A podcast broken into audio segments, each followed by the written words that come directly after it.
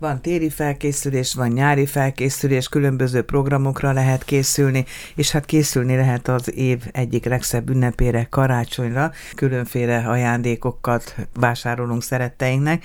Na de hát ennek a készülődésnek van egy sajnálatos velejárója is, sokan kihasználják a készülődés okozta izgalmakat, vagy éppen felelőtlenségeket, vagy figyelmetlenségeket, megkárosítják azokat, akik éppen örömszerző körútra indulnak. Ez csak egy része persze annak a figyelmeztetésnek, amelyről szólni fogunk az előttünk álló percekben a stúdió vendégével, Doszpoly Orsolyával, a Miskolci Áldozatsegítő Központ koordinátorával, vezetőjével, akit köszöntök szeretettel.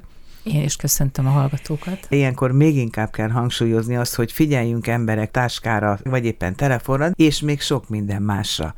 Én azt gondolom, hogy az év minden napján figyelni kell, és nem mondom azt, hogy az a jó hozzáállás, hogyha paranoidá válunk, és folyamatosan magunk mögé figyelünk, de egy egészséges, egy egészséges figyelemnek lennie kell.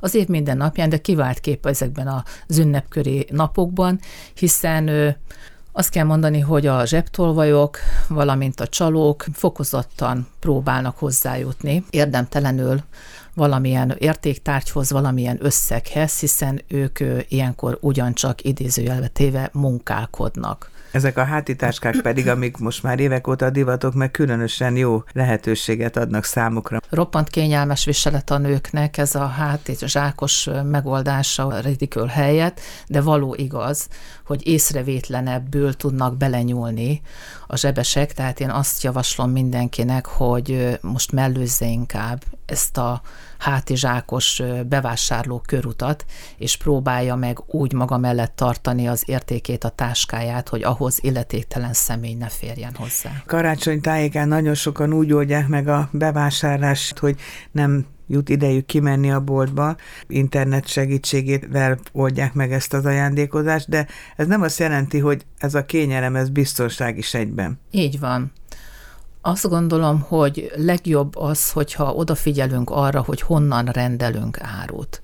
Tudom, nagyon sokan magánszemétől vásárolnak, különböző csoportok vannak erre a közösségi oldalakon, adok-veszek, csereberélek oldalak, és sokszor kitételként szabják meg, hogy előre utalt összeget kérnek az adott termékért, amit aztán jó hiszeműen elküld a vásárló, majd azzal szembesül, hogy nem érkezik meg az áhított ajándéknak való tárgy. Úgyhogy itt is fontos az, hogy olyan helyről vásároljunk, nagy üzletláncoktól, ahol egészen biztos az, hogy vissza fogjuk tudni a terméket küldeni, a pénzünket, ha át is utaltuk, azt vissza fogjuk kapni a termékért.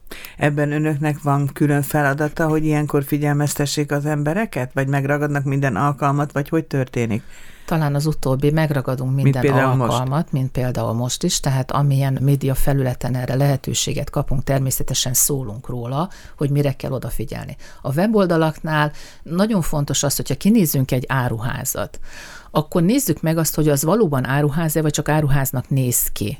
Tehát van-e neki olyan impresszuma, olyan valamilyen szabályzója, amiben le van írva, hogy ők hogyan működnek, van-e magyarországi képviseletük egyáltalán maga a weboldal az valóban termékeket forgalmaz-e, vagy csak fotókat látunk róla. Ilyenkor Egy, nem elég megnézni azt, hogy kinek mi a véleménye róla, mert általában azt is meg szoktuk nézni. A véleményeket én azt mondom, hogy írjuk be a böngésző sába ennek az adott üzletnek a nevét, és majd ott biztos, hogy föl fog dobni olyan véleménysávokat is, ami nem közvetlenül az áruház alatt található vélemények sorozata, hanem hogy ki hogy járt ugye az adott termékkel, vagy hogyan járt magával a szállítással, küldték, nem küldték, későn küldték, nem küldték vissza a pénzt, tehát kell egy kicsit kutakodni utána. De én azt gondolom, hogy az a legbiztosabb, hogyha már egy jól bevált, jól bejáratott nagy üzletláncokkal próbálunk meg valamilyen vásárlást lebonyolítani. Nem csak az ünnepkörrel kapcsolatos intelmeket kell közreadni, hanem eszembe jutott, ha már az internetről beszélünk, egy másfajta becsapósdi, ha lehet ezt a kifejezést használni.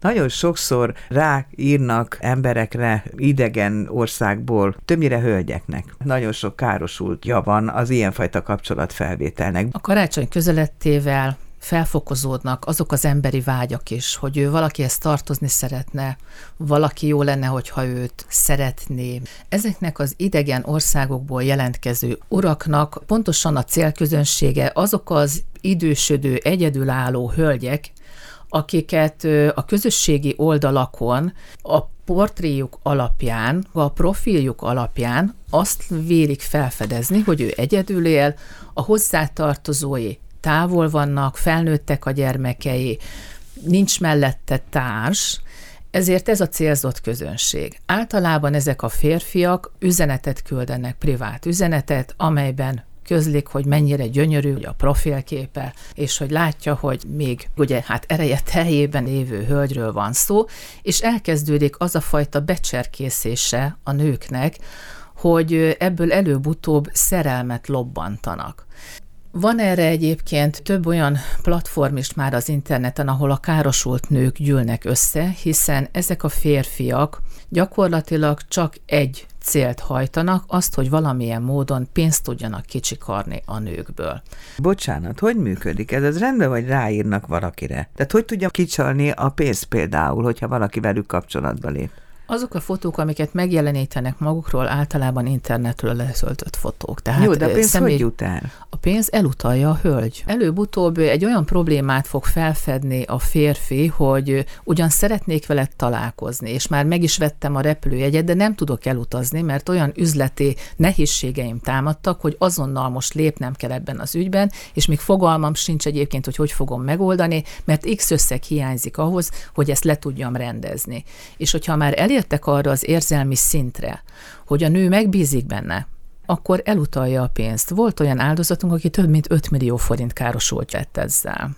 Csak a férfiak élnek ezzel a lehetőséggel, vagy nők is megpróbálják becserkészni a férfiakat? Egészen biztos vagyok benne, hogy ez oda-vissza működik de valamiért mégis a nők válnak inkább áldozattá. Tehát Nők inkább áhítják ugye azt a fajta szeretetet, azt a fajta simogató kommunikációt, amit ezek a férfiak véghez visznek. Mi az, ami még ilyenkor különös figyelmet érdemel? Például az önök tevékenységében ilyenkor fokozottabban kell ügyelni arra, hogy jönnek segítséget kérni? Természetesen, hát ugye minden bűncselekménykörből előfordulnak nálunk ügyfelek. Figyelni kell, most legutóbb felütötte a fejét, erre több bank is felhívta a figyelmet, hogy azzal keresik meg az ügyfelet, hogy, hogy, hogy adategyeztetés van, vagy hogy valaki jogosulatlanul hozzá akart férni a számlájához, ezért ugye legyen kedves ugye az adatait megadni. Nagyon fontos hangsúlyozni, a bank ahol ügyfelek vagyunk, mindent lát rólunk. Tehát az összes adatunk rendelkezésére áll,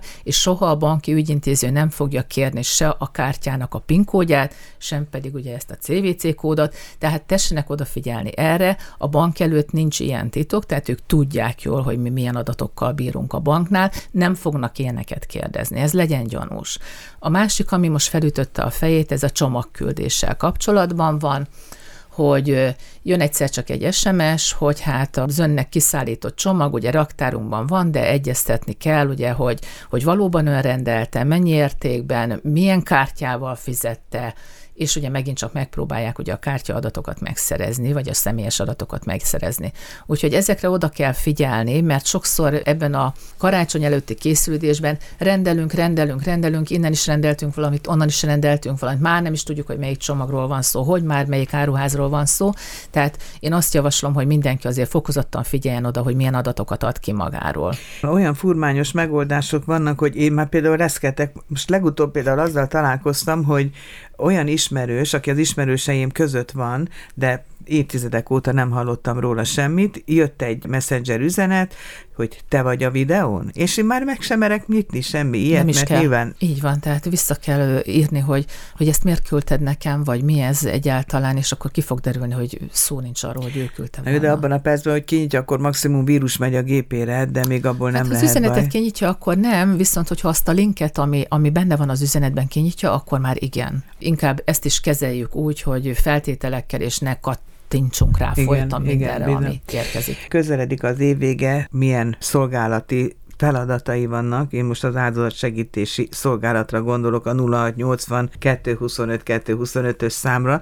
Ez eléggé benne van már egyébként a köztudatban? Én merem remélni, hogy igen, hiszen az áldozatsegítő vonal az egy 0-24 órában hívható telefonszám, nem csak és kizárólag az áldozatok számára van nyitva, hanem mindenki számára, aki érdeklődni szeretne bármilyen bűncselekménnyel kapcsolatban, vagy hogy az áldozat segítésben milyen lehetőségek vannak, kivehette azt igénybe. És most itt az ünnephez közeledvén az úgymond ügyfélfogadás, ez nem szünetel? Nem, sőt, mi több az áldozatsegítés sem szünetel, hiszen áldozatok bármikor is lehetnek, úgyhogy Varga Judit miniszterasszony utasításának megfelelően az igazgatási szünetben is nyitva vannak az áldozatsegítő központok, tehát mind a 11, amelyik található az országban, és nyitva lesznek valamilyen módon a kormányhivatalokban található áldozatsegítő szolgálatok is, ahol a hatósági ügyintézés és döntéshozatal zajlik.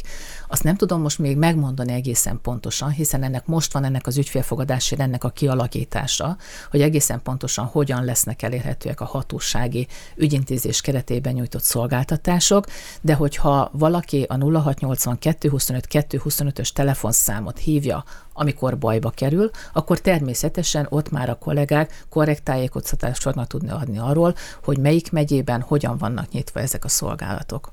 Köszönöm szépen. Hamarosan ismét zavarom Doszpa Jorsóját, az Áldozatsegítő Központ koordinátorát, hogy a jövő évi feladatokról is beszélgessünk, netán értékeljük a 2022-es esztendő eredményeit. Rendben van, várom. Köszönöm szépen. És köszönöm. azt is, hogy bejött a stúdióba.